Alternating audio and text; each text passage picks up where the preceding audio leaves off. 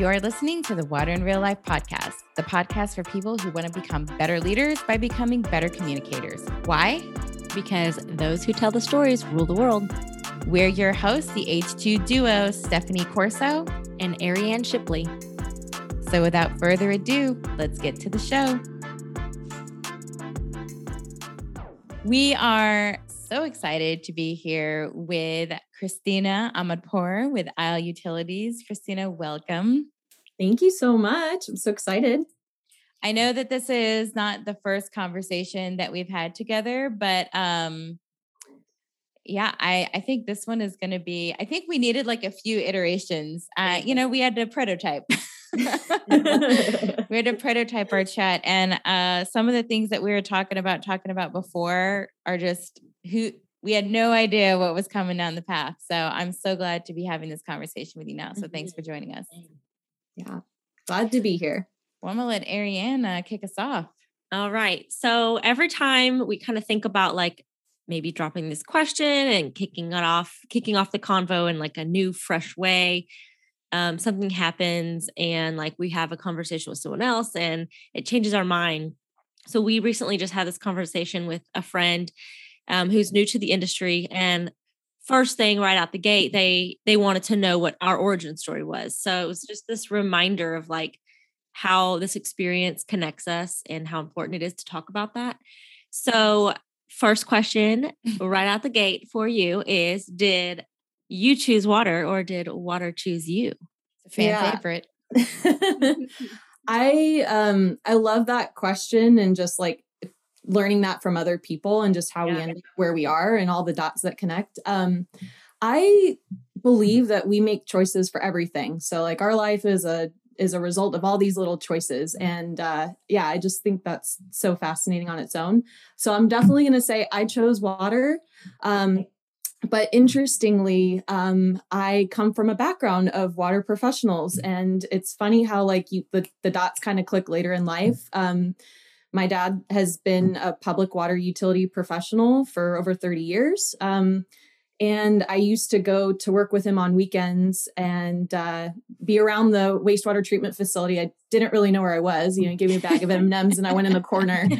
Um, That's but what they did to me. Now. Yeah. but I think about it now, I'm like, whoa, that's so cool. And then, um, like, get this later in my 20s, 20s, okay, I found out my grandfather, uh, my dad's dad, um, was a key lead in the dam infrastructure in Iran prior to the revolution, wow. which Whoa. is all about water access, security. Um, and there's like pictures of out there on the construction site as they're building dams, and it's just like, what? So cool. I think it was meant to be, but yeah. it literally, it was in your blood. I mean, it was. Yeah. That's yeah. amazing. All right. So let's set the table a bit. I love every opportunity that you and I get to chat because my brain jumps to all of the parallels in sort of our personal missions in in life in this in our work in this industry. We are we're cut from the same cloth in a lot of ways. Uh, and so like let's start off by just talking about innovation using my air quotes in hmm. general because it's definitely become a buzzword, as I think you would agree. And we have our own versions of that when even communications has sort of become a buzzword and definitely story and storytelling. And I think that sometimes when something becomes a buzz, we get really excited about talking about it. Mm. But we get stuck in the actual doing of mm-hmm. it, or mm-hmm. really even on the base level of understanding what exactly that means and looks like. So you mm. have your ear uh, to this to this industry's. Let's imagine for a moment. Let me rephrase that. Let me let's imagine for a moment that you have the ear of all the emerging leaders in the industry right now. What is your message to them to reframe this perspective of innovation in our industry so we can transform it from a noun to a verb? Yeah. Oh, that's such like Ooh. a big question too. The big one. Um, there's so many ways I want to go with that. Um, but yeah, buzzwords, right? Like there's always buzz buzzwords and we latch onto it and it gets really exciting. It's creating momentum and excitement. And you know, innovation as a buzzword, like great. Like mm-hmm. let's do something about it, right? To your point. So um I think to answer your question specifically, um, for the emerging leaders, um, so I'll, I'll start with a quote that's like resonated with me since I think in college it, it like got a light bulb going and it's been kind of a guide for me, which is do not go where the path may lead. Instead, go where there's no path and leave a trail, something like that. Yeah. Um, and um, I think that's really important because I think especially a lot of emerging leaders are like, okay, well, let me let me talk to those that have already done it. Let me learn from the senior utility managers or the vice presidents of global consulting, blah blah blah. Um, while that's great and there's amazing experience to learn from and i think we should be asking questions and trying to learn you know what's inspired them and what's working and what's not um, i'm not trying to discount the value there but i think there's a lot of value in emerging leaders thinking about the path that they want to create and how do we not do the same thing and and how do we create a new path for where we need to go so i think it's really exciting if emerging leaders think about it that way and uh, um, yeah, open new doors, set new opportunities, and just recognize that everyone has the capability to do that. Yeah, and I think that one of the things that um, you and I have talked about before is just this. Uh, I liked the irony in how sometimes too much, too much friction, uh, Structure. That's a combination between framework and structure is fracture. Okay. Um, I think you just created like an yeah. awesome new word that yeah, fracture. We're going to hashtag that. Okay. So let's take it a step further and, you know, really vision board or vision pod what this looks like in action. And, you know, in true rogue spirit, we're not going to just complain about our problems. We say, let's take action and have action items. And no more paralysis by analysis. It's time to get her shit or get off the pot. um, so let's talk about ways to prototype. I love prototyping. Let's talk about ways to prototype or test solutions by starting with those top challenges. Um, you've shared three of them with us, and you want to like start with. You said people was one of them. You want to start with people? Yeah, people is one, uh, leadership's the other, and uh, just procurement. Those are some. Those are top three. Yeah. So um, we're talking about action, right? Like how to get beyond this like buzzword of innovation. Yeah. There's a lot of fluff around it, um, and so how how how is a barrier to innovation people, but how is it also an opportunity? Is kind of how I think about it. Um, I just, I just, you can't have innovation without people. Like that's mm-hmm. straightforward. That's that's the reality. Um, and I think just about you know uh, collaboration. People need to come together, and w- whether we're talking about water utilities or just frankly any organization, there needs to be alignment. There has to be internal collaboration to get things done because um, there's just no shortage of things to focus on. And so um, I think that really starts with leadership. So there's a lot of intersection with, I think, these challenges. There needs to be clarity on what innovation actually means so mm. that people can come together and follow. Yeah. Um, so, and it's, you know, with all the organizations that we work with, um, innovation is a little bit different. It it could be implementing new technology. It could be, you know, really focusing on customer solutions. Or so there's a lot of different ways. Um, so yeah, for people, it's belief. Do you mm-hmm. believe in what that innovation philosophy is? Um, do you feel like you belong to what you know what that is what's the focus mm-hmm. do you mm-hmm. have a role in actually executing do you feel like you're being included in the conversation mm-hmm. i think that's really important because um, kind of going back to innovation you know that that kind of fluffy piece at the top we can talk about innovation all day, but if we're not really focused on the people, what their barriers to success are, mm-hmm. what what motivates them, and that they're part of the solution, you're just not going to have that like internal engagement. And it just it uh, honestly, that's that's what either takes an organization forward or that becomes the the sink where things just can't happen. Yeah, yeah. and I think it's like you know, if you're looking around your organization going, my people aren't innovating or coming to me with innovative ideas i mm. want i've like ask yourself like have you created a safe culture for them to come mm-hmm. with you with to i with ideas to you so i think that's important you bring up the the inclusivity and Yeah. um, and just being open to that feedback and listening. And so, yeah. Yeah. And I, I think, um, well, well, I know, you know, a lot of the utilities that we work with on creating a, a program for innovation. And, and again, like what does innovation mean and how do they execute on it?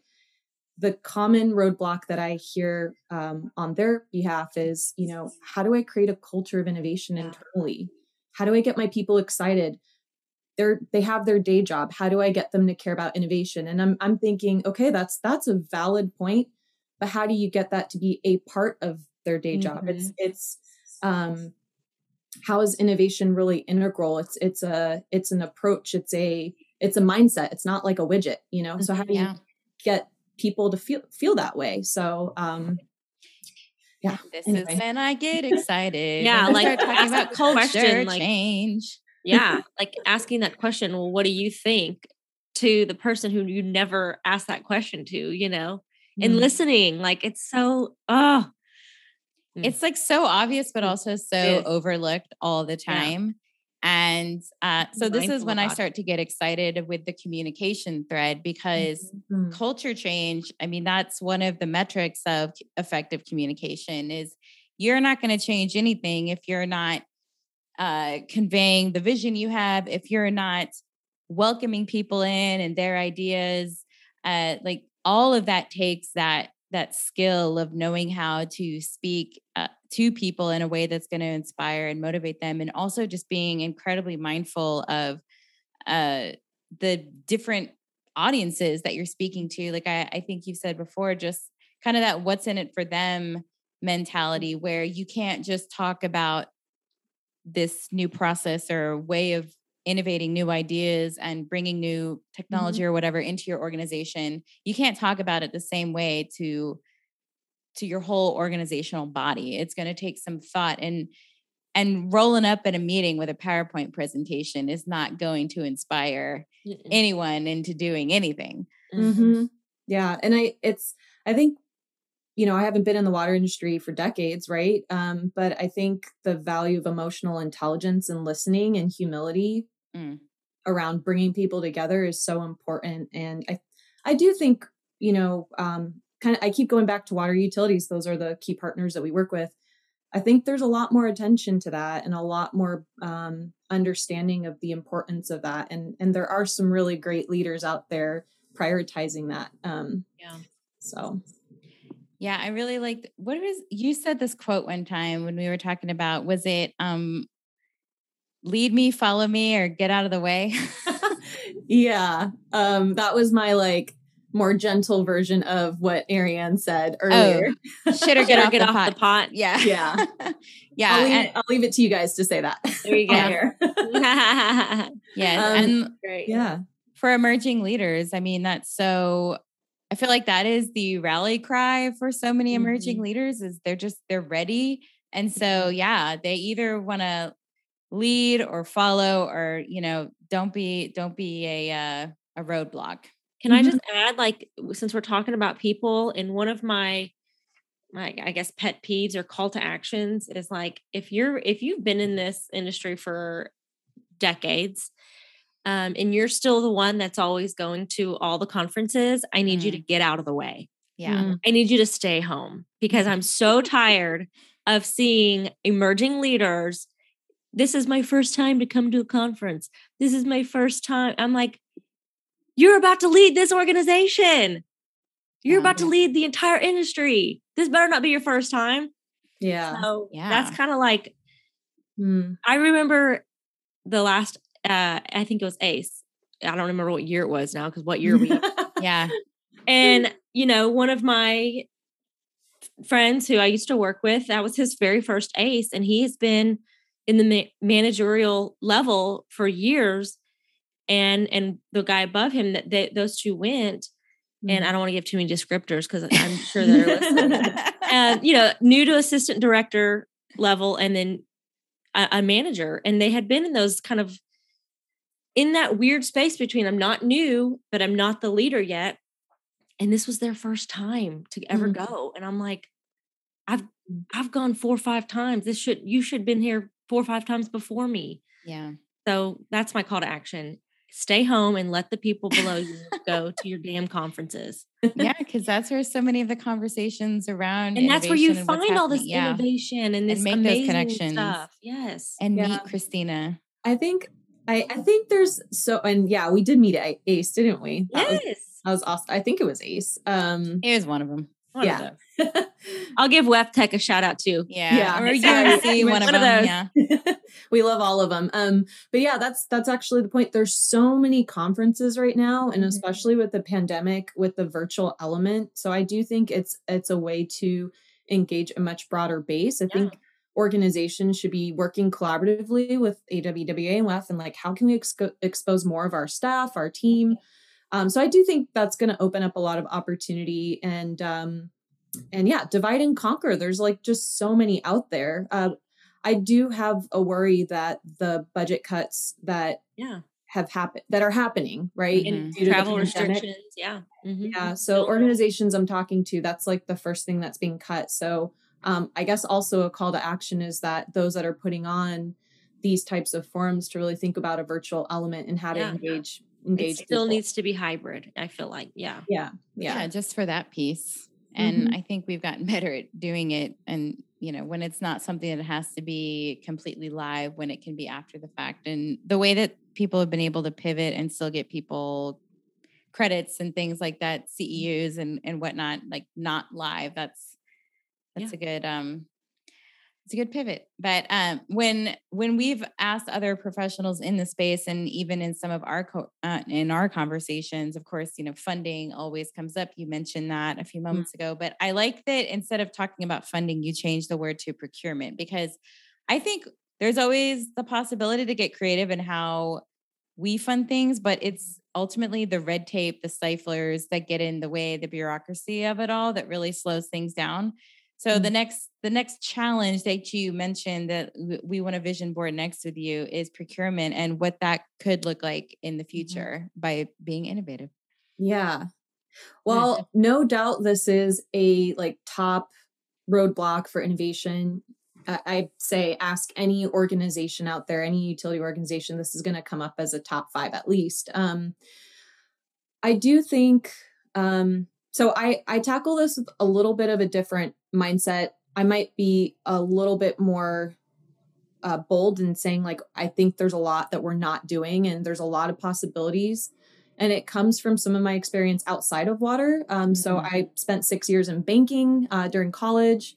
Um, and I worked uh, as an environmental procurement officer for a city and county for a very short time.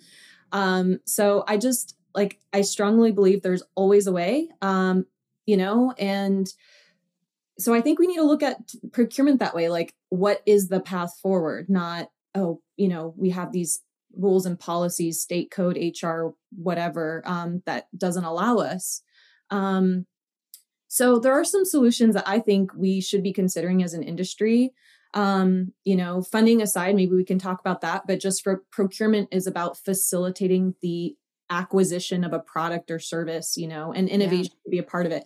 Number one, a lot of procurement is low cost. So, how do we create the models to look at solutions for the betterment of the utility as a whole? Um, maybe qualitative aspects, not just dollars, but you know, environmental, customer benefit, community benefit. So, the challenge or the opportunity um, that I want to put out there is like, how are we as organizations framing procurement in a way that gets us the best solution? Mm. and are is it are we not really thinking about you know the best interest of our communities that we serve and our customer? Um, so that's getting away from just price it's about qualitative attributes.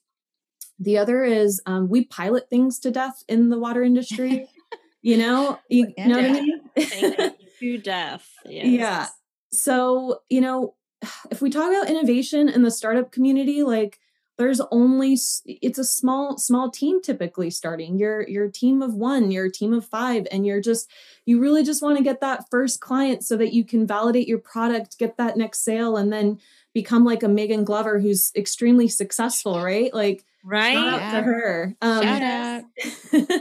but there are so many solutions that are really exciting.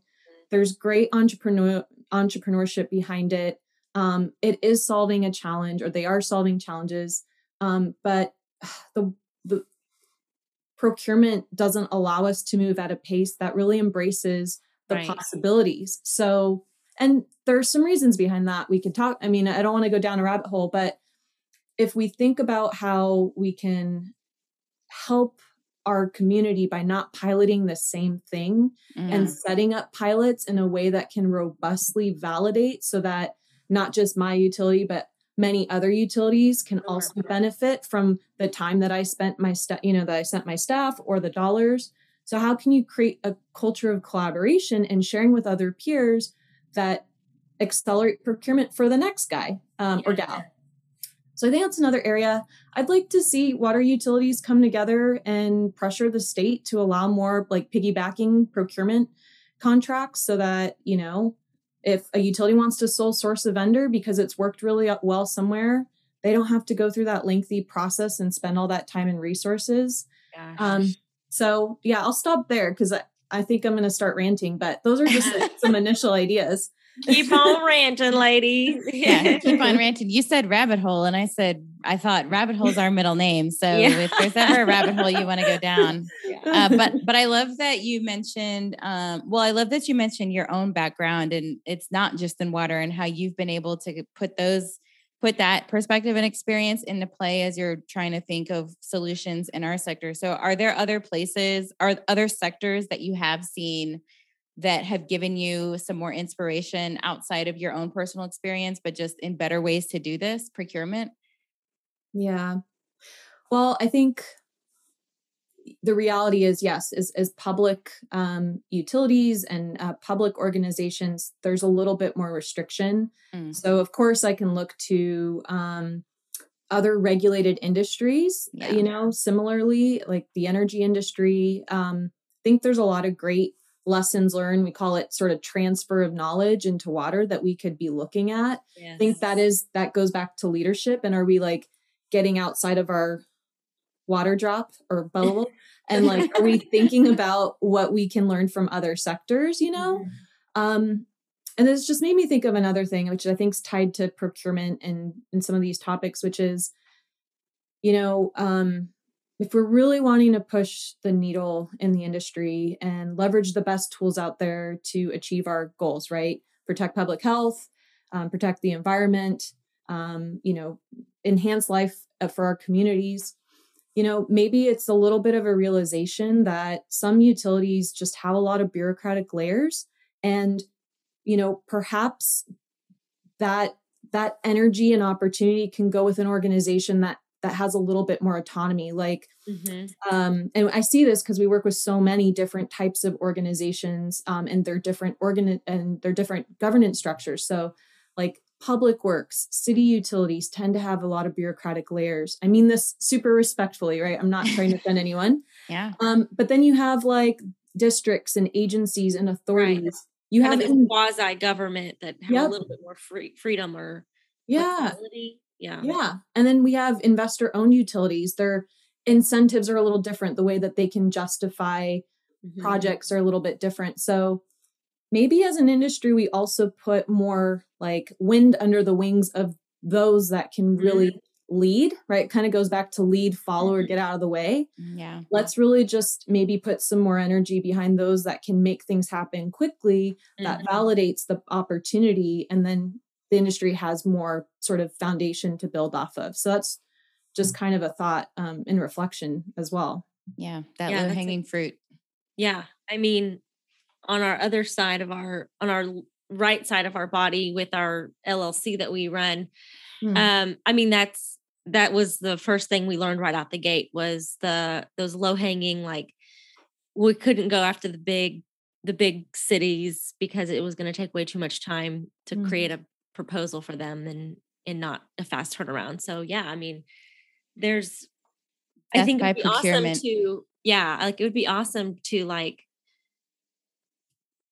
to have that knowledge and openly start talking about that more freely so we can say hey newbies here's a list if you will of the easy ones that will easy is not the right word, but you know, the, the ones that are easier to to work with initially as a startup and then you know you can build your case you can build your your um program or products out and and then as your team builds you know anyways yeah. we can and I don't think that's a dig at them at all. I mm-hmm. think it just is a reality. Is and I think that it's not talked about enough, and that yeah. the people who are the ones in charge of making those decisions need to understand that while there is value, obviously, rules do have meaning and matter, but mm. also being mindful of to what extent and mm-hmm. to what extent is this creating barriers for us yeah. to provide a better quality of life for the people that we serve or for the people who live in our communities. Mm-hmm. Yeah. Yeah. So, bam. Yeah. Well, end it mean, right there. Yeah. yeah. as you, you know, as you're, you stated, you know, leadership plays a huge role in this movement uh, that, you know, demands culture change. And so our third challenge to innovation that you gave us is all about leadership. And um, the key sounds like just this whole reframing your perspective. Um, so I want you to put on your businesswoman hat and talk about the mm-hmm. opportunity costs leaders face by not acting because this is an angle or language that current leadership may be you know not thinking about as much yeah um i think i'm i'm trying to integrate that more into my conversations with utility leaders and you know those that have the power to um, look at things differently in the organization mm-hmm. and be part of that that cultural change that we've been talking about. Um, the concept of opportunity cost comes from like my studies in business and economics right? So i think it's not like typical lingo that we use in the water industry. Um, but opportunity cost is like what's the cost of not doing something? That's simply what it means and being able to quantify it. So when and and leaders um include the general managers it includes mid-level senior management it includes the boards. You know we're not talking even about the boards of the utility which we can talk about the general managers all day but we also need to focus on leadership at the board level. Right, those yeah. that are elected or appointed you know um, to to not just understand the water industry and take that time to understand but set goals and direction for the, so there needs to, there's just a lot right there's a lot that needs to be looked at um, and I'm starting to forget the question. Opportunity cost. Okay. okay. I know there's a lot of lead up. That's how we roll.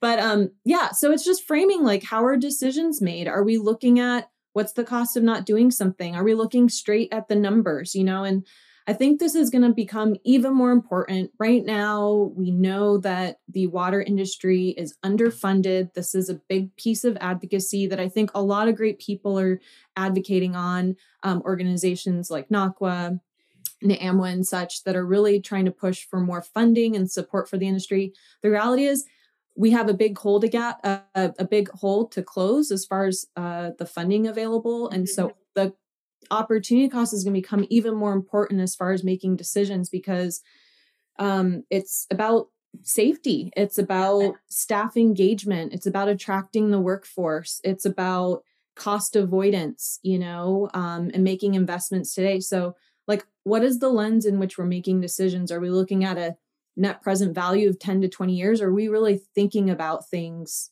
in a more holistic way where opportunity cost is part of that discussion? Yeah and I want to I want to touch back on because Ariane mentioned the the culture change piece again, and just how how absolutely important using our buzzword story is to that. And so, like, really, the the what that means with talking about story is a being hyper focused on your audience first and foremost understanding exactly who it is that you're trying to talk to and and what it is that you're really trying to get them to do because if you're not clear about that then your ask is not going to be clear. And so if there are specific actions initiatives whatever that need to happen in if you're a leader uh, for your organization just you need to be clear about it. And you may have more than one but start with one like in your in in in your one setting so if you're giving uh, some kind of presentation staying focused on that mm. one because if if you give us more than one at a time our brains will just delete them all yeah. and and then nothing will happen so story is just really the narrative around how you describe the vision. And I think the biggest the biggest thing that we always try to share with folks is that when it comes to story, it's remembering that you're not the hero of mm-hmm. the story. The people yep. who are listening are the hero. Yeah. and your story is meant to, you're like Yoda.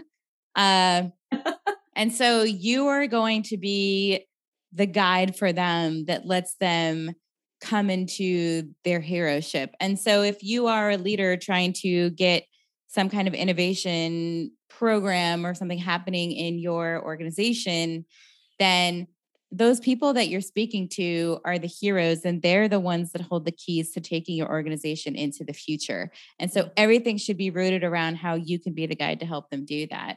But yeah, mm, you're right. the you're the guide, not the hero is the and, biggest takeaway. Yeah. So now our next year swag is, you know, a Yoda shirt that says something about yes, you know, hero water Yoda. Not. Hero I am not. Yeah. so we've been working with a coach at at Isle to help us with storytelling and yeah. oh, wow. great. Like everything you just said is something that is that we're trying to sort of soak up and really understand in how we talk to the people that we serve and um, he would just be so excited to hear what you just said stephanie because that's like what he's been preaching to us so um, he's you know what's in it for them the concept is like what do they care about? What are the mm-hmm. things that um, are that are important for them to accomplish? And really just understanding that um, is is an important starting point. So yeah i love that. It's it's kind of a it's it's a simple concept very hard. it really changes the way that we think. And it's not just work. It's your partners it's your friends it's your parents like mm-hmm. life skills right here. Yeah. It is it is it's alarming and frustrating sometimes especially when trying to teach others that that mindset it's just it seems so simple face value but putting it into action is it takes a lot of mm-hmm. purposeful thought so don't mm-hmm. Don't beat y'all don't beat yourselves up i it warms my heart that you're even you know going recognizing that and t- and going down that path and learning mm-hmm. so kudos Hmm. But this is a great segue. Uh, you just like, set that right up. Um, yeah. So leadership, it's also and and talking about this story is a is a great segue into.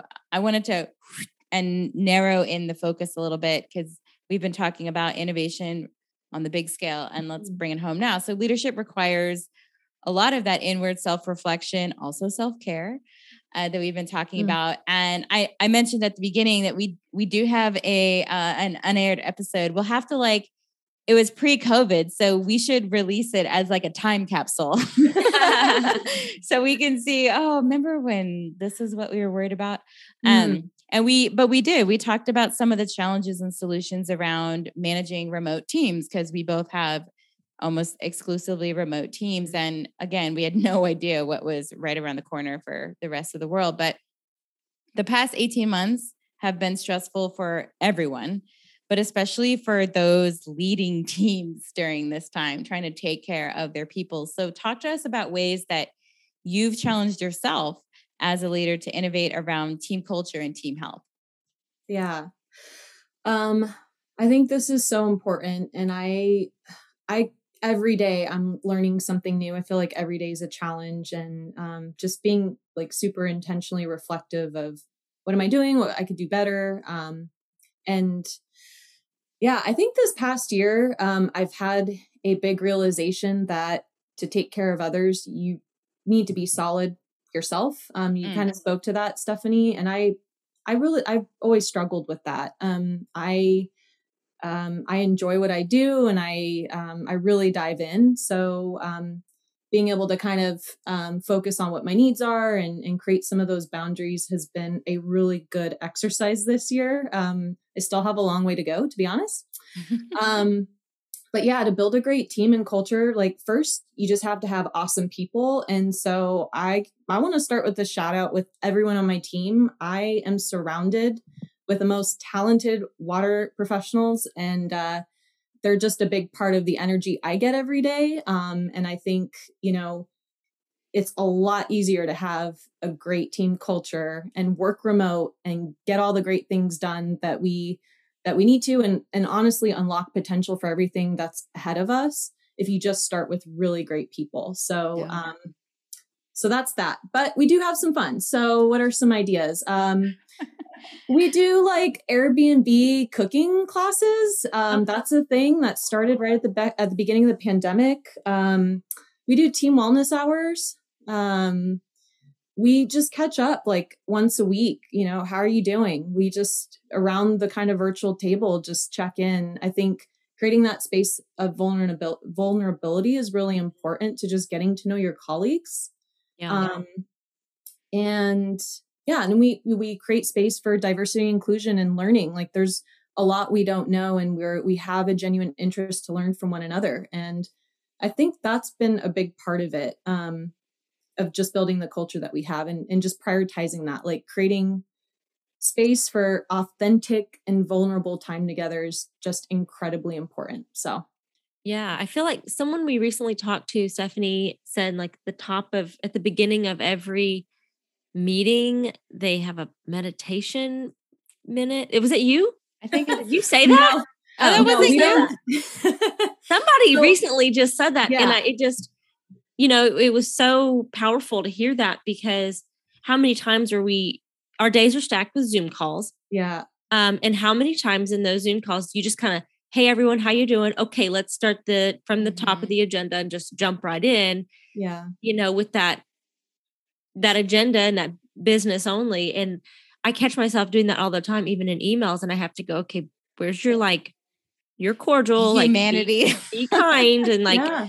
No, seriously, how are you doing? Yeah, you know, yeah. Um, I I want you to expand on this Airbnb like food yeah. cooking like tell me what is that what are you talking about? What does that mean? Okay if you don't know now you know airbnb does virtual classes. They have like tango concerts from latin grammy artists. They have um what? Coaching no sessions that you what? You've never done one? No, no what are you talking okay, about? we should we should get a, a rogue you know cooking class going um but yeah yes. we've made indian food uh, indonesian food italian food empanadas, like Argentinian empanadas, Mexican salsas. Like we've done, we've done a lot. you do this like you're all together in one space doing this, or you're like in your own space doing this together. So get this, we call into a Zoom. Tell, keep going. Like this is how little we know about this. Keep going. Yeah. So you organize it on Airbnb. They send you a Zoom link, and you just yeah, you do it, and you so take simple. your computer to your kitchen and you get the ingredients before and yeah it's oh, fun you can bring your your partners your kids yeah. yeah so okay you would just yeah. see me running on and off camera like and coming back like totally like covered and stuff i get i'm such a messy cook yeah it's it's that really chaos great. like yeah. you know it's you know you're doing a lot of complex things in a short amount of time so That's it's great. definitely like a little bit of adrenaline yeah. so yeah um, I mean, our yeah. team has done like, you know, the yoga together, which is funny and awkward because I am not a yoga person. Like I There's don't a lot of well. grunting from Ariane's yeah. camera. um, a lot of complaints coming from me a over here. A lot of complaints and grunting. Um, and then like, I did like this epic fail of a pizza party. um, we saw this this service where you can have like your virtual pizza party. And I thought, oh my gosh, how much fun would that be? Yeah. Um, so I asked everyone, like, you want to do this? And everybody was like, mm-hmm. yeah, sounds great. and I said, are you sure? Here's your one out. Like, if you're not into pizza, like, let me know. And no one said anything. And I was like, okay, cool. And so I scheduled it and we got our pizza and we ended up like just getting our own pizzas and stuff because it was it'd be like a hundred dollars a person for delivered pizza. And I was like, yeah, no, just order pizza and talk, right? Yeah. yeah. and so this the idea just was cool and it you know it sparked a lot of other ideas from there. But like mm. it what was funny is I, you know, Tim got his pizza and and Mike, his wife actually cooked their own version. A frittata. Um, yeah, because he was like, actually, I hate pizza. And I yeah. was like, Is that a thing? Well, like, he doesn't eat a lot of gluten. So yeah, okay, like okay, it's not a part of his diet. And so yeah. his wife made his own special one, but it was just kind of funny because I was like, I'm just trying to have this like you think like as the boss, like I just want to have like this pizza party. Yeah. And then you don't realize like no one's gonna say I don't like pizza, but like half of our crew is like, no, I'm cool. Like I just want to bring my own salad or I'll bring like this. So like there's a lesson in that to be Mhm. like learned that like a hot dog party or a pizza party is not like everyone's jam. So just kind of be thoughtful of like other options and you Totally. know, I mean, just kind of being able to say like after the fact, they were like, well, I didn't want to ruin your like excitement. And I was like, yeah. Really not excited about the pizza. It's just the meal together yeah. that counts. And like ordering, you know, Tim is in Kentucky, so he's in Eastern time zone. And so then there was the, like she was trying to order pizza, but almost the wrong time zone. And yeah, it was Yeah. it Yeah. was uh but it, we had fun. We just It was a it funny good. moment for sure. Yeah. And you think like pizza simple, but yeah, a lot of complexity out of that one.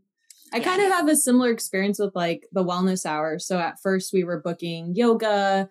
I did like high intensity fitness hour. Um, you would.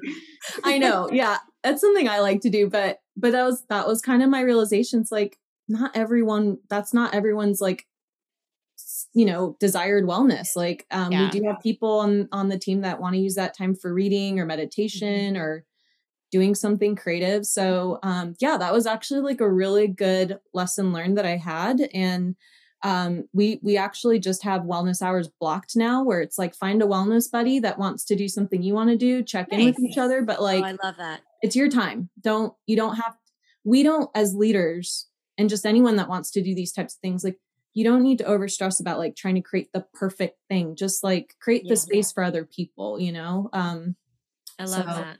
And if you ever start to overthink it, just reach out to me and Ariane and we can tell you about some way that we've made it totally awkward. So Yeah. yeah okay Deal. ping us on the old social medias Yeah. and we'll hook you up. Christina, on your on your wellness hours, are these like on Wednesday at one o'clock every Wednesday, or is this everyone else? Everyone gets to kind of pick when that wellness hour is according to their schedule.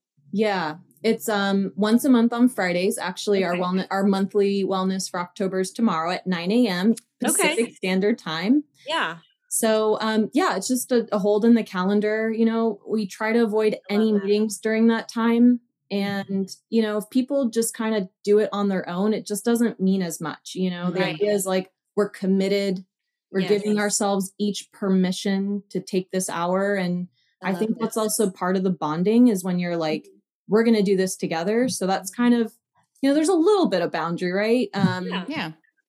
There's also flexibility. Like not everyone could do that. Sometimes there's a limitation, and, And- that's okay too. Are y'all on Zoom together doing this? Nope, we're Okay. we just check in on Slack. We share out, you know, what's What, did I you do? What did you do? Like, Yep. did you read a book? Did you Ah. enjoy your book? I Yep. enjoyed yoga or whatever the thing Yeah. is. Okay, cool. Yeah. Share pictures It's and really simple, guys. Accountability. Yeah. Just having Yeah. that check in. Yeah. Yeah, But that and is like- think about what I'm going that's do what tomorrow. we that's why this conversation is so important because we are we are the leaders of our organizations and we are overthinking how simple it really could be yeah, and how powerful there how much power there is in the simplicity of it like yeah, just just put a hold on the, everyone's calendar Yeah. and just Yeah. let them do their thing And get a Yeah. wellness buddy. yeah I Yeah, love You it. don't have one, get one.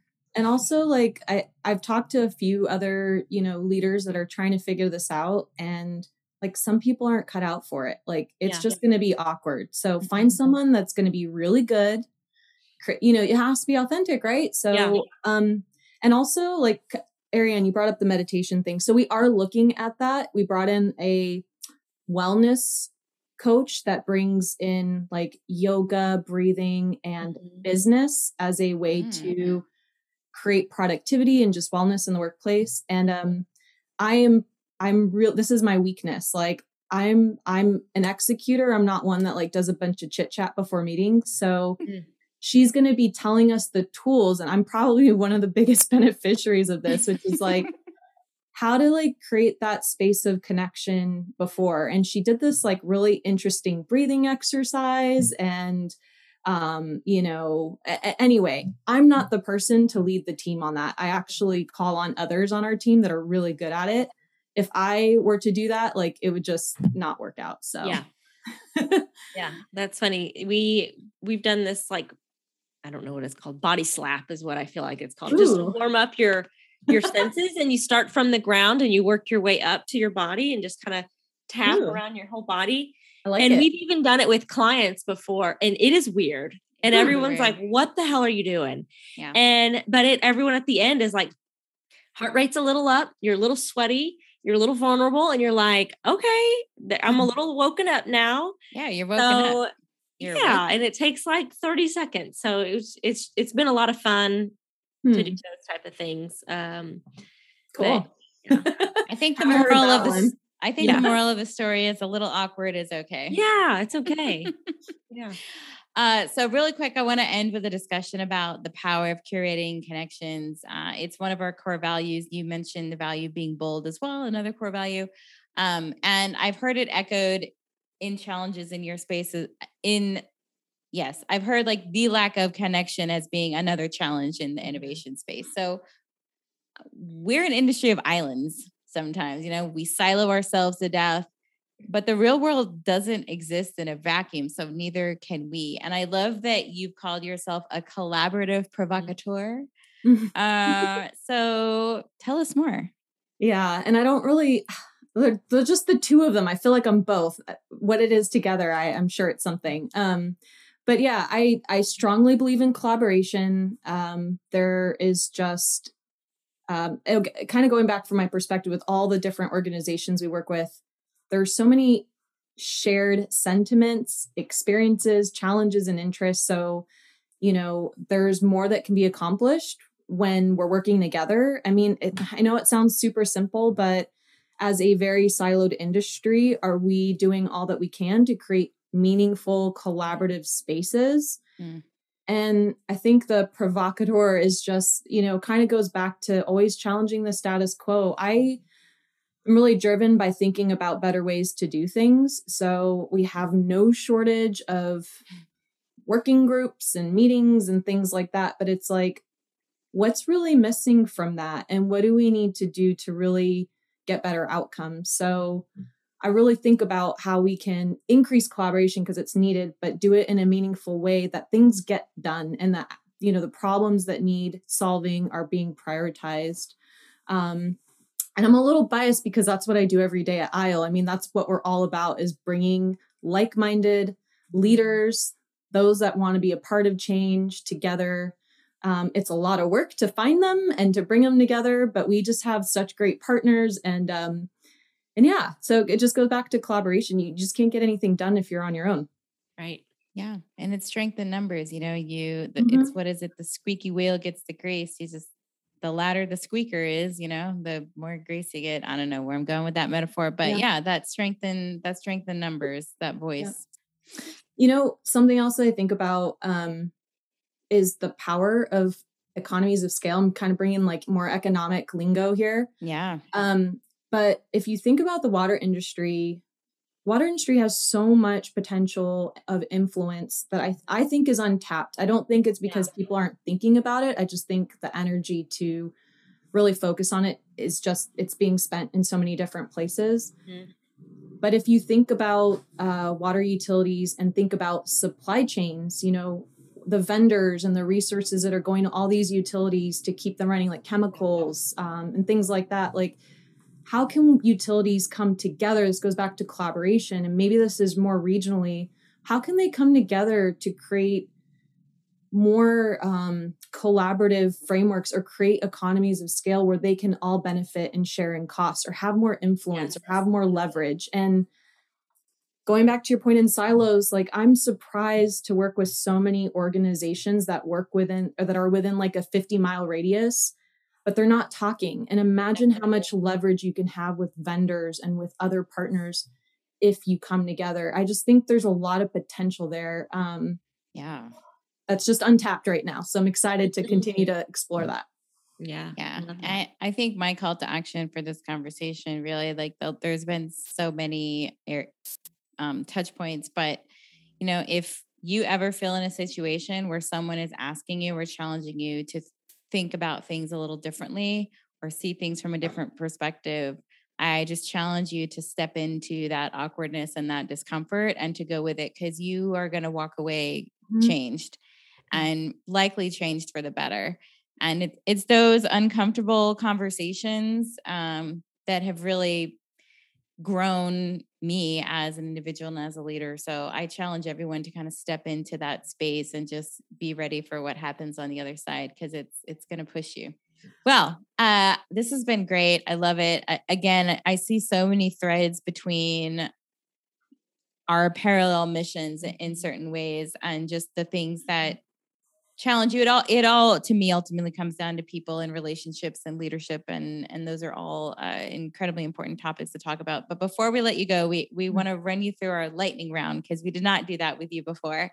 And these are all tied to our core values so mm. that's that's where that comes from. But yeah uh, i think you kick it off. Sure i can I was okay. like, I have to kick it off. I don't know. I don't know what that's like. yeah. Uh, ask yourself any one question. Um, name a moment that you have felt the most authentically you. So this honestly is a really hard question to answer because like I hope I'm authentic all the time. Um yeah. but yeah, moment I think you know, what really comes to mind is just being with family and mm-hmm. friends. I mean, my closest friends I've known for like 20 years. And just, yeah, ultimately, like the ultimate vulnerability, uh, laughing without, you know, um, caring, who, because mm-hmm. I have a mm-hmm. very kind of obnoxious laugh, actually. Ooh, um, challenge accepted. Yeah. yeah. So, so I think that's like, those are times I felt most authentic and like family, of course. I mean, yeah. um, yeah, there's I'm thinking about times like around holidays we get together and we play a lot of games Ooh, and yeah. super competitive. I'm the oldest. I can only siblings. imagine. Yeah. oh yeah, like elbows flying. Yeah, like, I bet know, it's it's fun. So yeah, those are just some authentic moments that stand out. I thought you were going to say while meditating. Just kidding. Uh, um, so this is a fill in the blank here. I'm so glad I met blank this year. Oh, wow. Um I haven't met a lot of people this year. This is a good this is like honestly a good point. Um, you know, important to network and meet people virtually even though there's a pandemic. I will admit I have not done the best job at that. Um, so I don't know. I'm I I know I've met amazing people, but I just yeah. Yeah, no, that's fine. I get it. It's hard. This is, I mean, come to Catalyst. I'll introduce you to some people. Maybe uh, okay, but like you and everybody else, I feel like like you and every you're not alone in that. You know, that's a hard. If you asked me that, I'd be like, uh, okay. You know what? I have an answer for you. Um, meeting more of my neighbors. How about that? Oh, like, okay. Yeah. Getting to know my community. I've been yeah. so present locally. I live in a community that I think is very unique um, and becoming super passionate about local issues. And actually, now I remember I met my city council member this year. Yeah, um, you did. Nice. And that was probably some, yeah, that was a great exchange. So okay. I'll leave it right there. But there, there, there there's your answer. there you go. Oh, my turn. Uh, I forget. Isn't really lightning, is it? No, like the slowest. Is um, this is like a Texas afternoon shower. Mm-hmm. Um, boldness looks like blank. Fill in, filler in. Yeah, I courage is what mm. stands out. Um, yeah, just like authenticity. Um, I think being compassionate is mm-hmm. another kind of uh, to me what represents courage is being compassionate and um, yeah, authentic. So mm. nice. Uh, I stay curious by blank. Okay, so definitely I feel like I'm a lifelong learner. I'm always learning new things. Um, but my husband keeps me curious. And I what I mean by that is he's a physicist. So yeah. my world since him and I've been together um is just like, you know, we're always questioning like you know bigger picture around us and i think yeah just learning more about our universe and about physics and nature um, that's the other so my husband, but also just like my passion for nature and following naturalists um, that I really admire that have, that are doing great work. Their life's work is just contributed so much. Um, just doing that uh, fills me with a lot of curiosity. I want to learn more, and it's mm-hmm. it's shaping my worldview and driving my interest in other areas. So yeah, nice. I go to work every day so that my neighbors can blank fill in the blank. So one of my neighbors, it's an Airbnb. So I'm definitely here working. I could see over their fence and they're having a great time. So yeah, my neighbors uh, are different every day. My adjacent neighbor and uh, I want to know what they do for work because uh, there's people here Monday through Friday just kicking back. So yeah. uh, well, I, am back to back questions. So sorry. What's something that you're deeply grateful for? Yeah, I think this year particularly has really um, spotlighted this for me. First and foremost are the people around me, the support system that I have. I call it my tribe. Mm-hmm. Um, so that's my that's my family, um, close friends.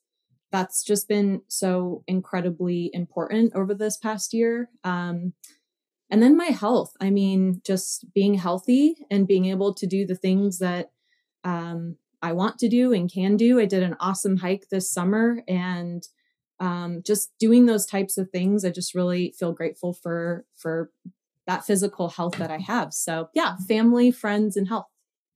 Awesome. Uh, so last question. This one's an easy one. Just kidding. Um, so in our line of work, we're trying to get create behavior change. That's our ultimate goal. But, you know, sometimes folks will say, well, what difference does it make if I change? I'm just one person. But we obviously disagree with that.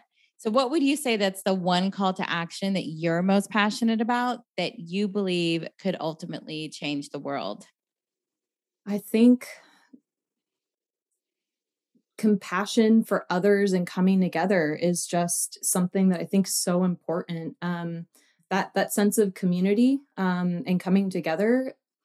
I mean we if we're going to continue to uh, create uh, a better quality of life for all i think that's so important. I think specifically the issues that i'm really um, paying attention to right now is obviously water quality and the environment and climate change. So um, compassion community and on those issues i think is just uh, so important.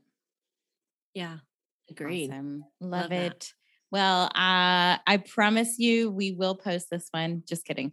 Uh, I just, I, uh, hey, we, we've been on the other end of that. So we know like what a bummer that was, but it's never yeah. because we didn't, there was something wrong with that. It was just, uh, you know, time audio issues. Yeah. No yeah, worries. all that. So, but I'm, I'm so glad that that just gave us an excuse to talk more and yeah. to, and to get this one in the book. So, incredibly grateful for your time and for being generous yes. with us for that. And I hope that this is the first beginning of, of, yes, the first of many conversations because you are our go-to innovation guru. So thank you mm-hmm. for all the work you do for the industry and for spending some time with us today. Mm-hmm. Yes, thank you.